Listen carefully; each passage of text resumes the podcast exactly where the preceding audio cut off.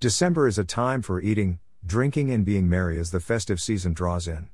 This also means the holiday period is notoriously difficult for our healthy eating habits and exercise regimes. Let's think about Christmas. Many people abandon fitness and workouts during the Christmas period, or even December as a whole. Staying active over Christmas not only reduces your chances of gaining weight, it also helps energize you, reduces stress, and gives you a break. Exercising first thing may entail getting up a little earlier than normal, but it does ensure that you get your workout done before other commitments and crises get in the way, and it will kickstart your metabolism for the rest of the day. Exercise ideas Workouts don't need to be long to be beneficial. If you're prepared to work hard, you can fit a super workout into just a 30 minute window.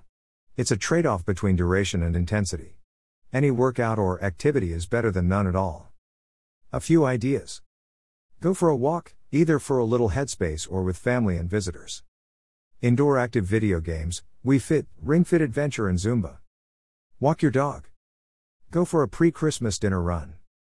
A group activity, Twister? Or even a ball game outside? Try an online search for inspiration. If you are socializing on Christmas Day, mix the socializing with something active. On Christmas Day, what time should I be active? Moderate to intense exercise, try this early on in the day, before Christmas food occurs.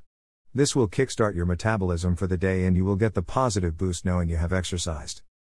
Light exercise, try this after you have eaten. Research shows that postprandial exercise attenuates the glycemic effect of food, minimizing blood sugar spikes and dips and reducing the likelihood of further snacking later on. Gentle after dinner activity also helps to support digestion a lot more than nodding off in an armchair does. Eating. I am not here to preach. I love my food too. Do not feel pressure to eat more than you would normally. Do not skip breakfast, it will likely push you towards snacking and it will likely cause your blood sugars to not be level. Have non alcoholic drinks as breaks during the day. And if you do overindulge, the University of Oklahoma, which found that the average festive weight gain was little over 1 pound, surveys show that most of us feel that we gain a lot more than that.